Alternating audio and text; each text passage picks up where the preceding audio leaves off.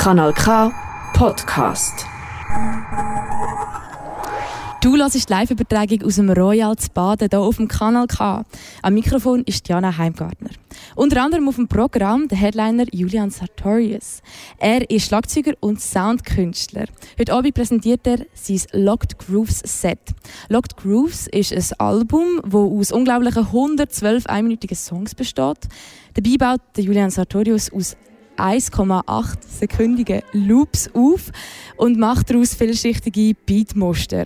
Die Klang holt er aus gefundenen Objekten und präpariert Instrumente ab.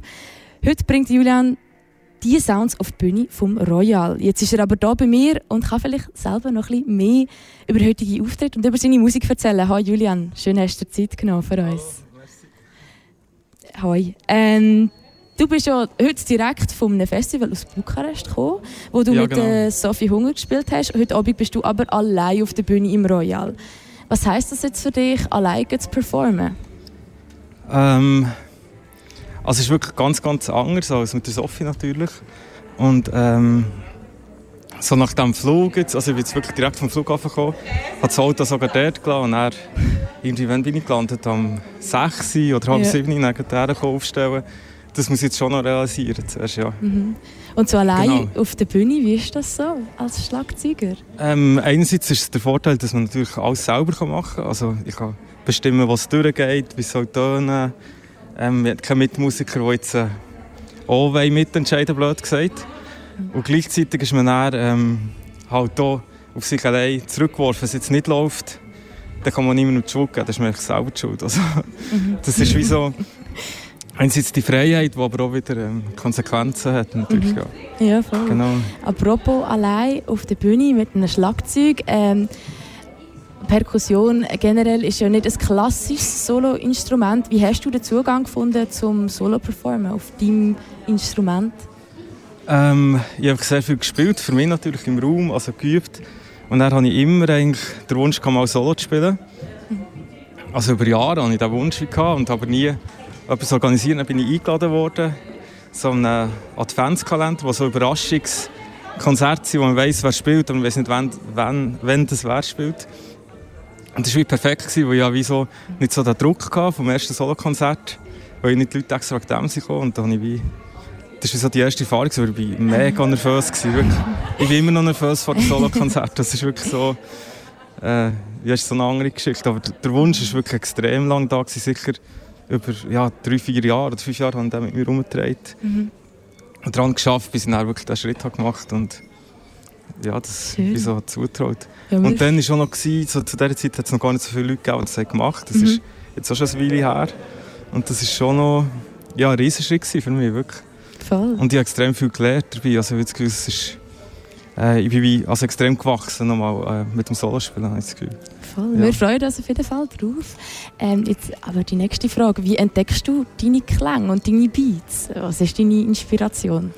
Ähm, also es gibt verschiedene Wege dazu. Einer ist, dass ich wie so, ähm, manchmal gehe ich auf Flow Marita oder in Do-It-Yourself oder und suche einfach Zeug, wo ich das Gefühl habe, es kann gut tönen. Mhm. Ähm, und zum Teil äh, tut es überhaupt nicht gut. Und zum Teil kann ich extrem viele Sachen rausholen. Ähm, dann manchmal ist es Zufall, dass wie Sachen, die ich schon habe, plötzlich zusammen auf dem Schlagzeug landen. Und dann, also viel passiert einfach so über so Zufälligkeiten. Mhm. Und dann ist auch sehr viel Erfahrung dabei, wo ich merke, wo, dass ich weiss, was das Material kann hergeben kann. Und dann weiss ich, wenn es das vielleicht eine andere Form hat, also sagen wir jetzt ist Bogen als Grad, also wenn man jetzt von einem Stück Metall ausgeht, ähm, lasse ich mir dann manchmal Sachen machen. Mhm, ja. sogar. Und diese Sounds habe ich, habe ich auf Instagram gefunden. also, das ist wirklich mal lustig, das war. Es gibt zum Beispiel einen Typ aus Spanien, der baut mega coole so Perkussionssachen, die extrem, ja, ähm, die noch nie gesehen Und der, der hat mir auch verfolgt auf Instagram.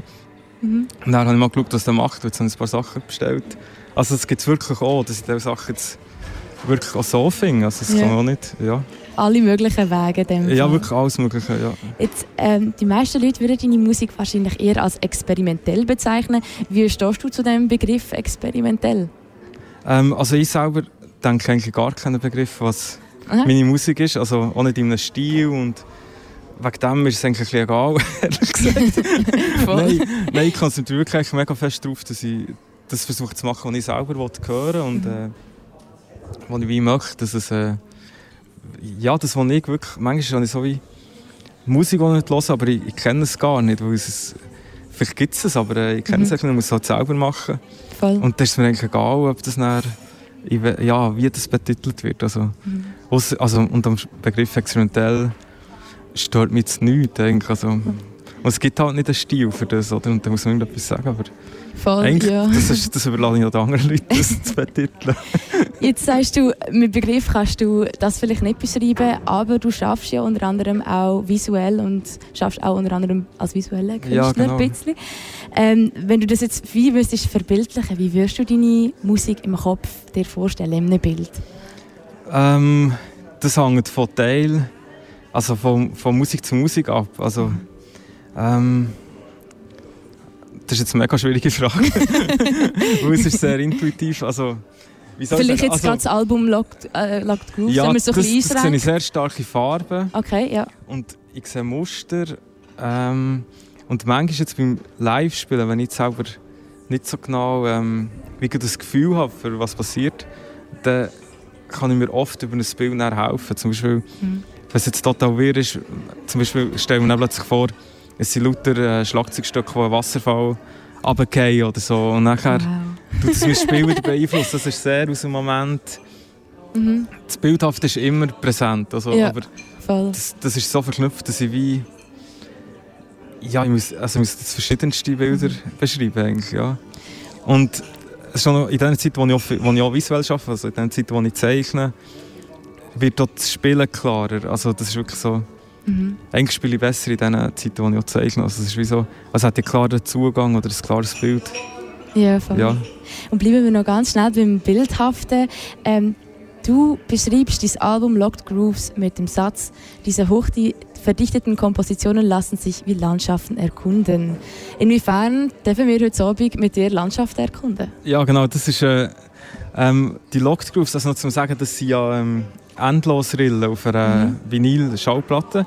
Und Locked Grooves ist wirklich der Fachbegriff, das habe ich gar nicht erfunden. Es hat dann irgendwie gepasst zu dem Lockdown, den wir hatten. Und, aber Locked Grooves ist wie der Fachbegriff. Ähm, und das sind Loops von 1,8 Sekunden, die man einfach ewig hören kann. Und mir jetzt mega stark daran erinnert, dass es wie so ähnlich ist, das zu hören, wie ein Bild, das man anschaut. Oder eben wie eine Landschaft, die man anschaut oder wo man durchlaufen kann. Also jetzt die verändert sich ja nicht in dem Moment. Also, oder der, der Groove. Mhm. Und du kannst aber nicht durch das Ohr wie so durchwandern und hast, kannst so viel Zeit noch wie du willst für das.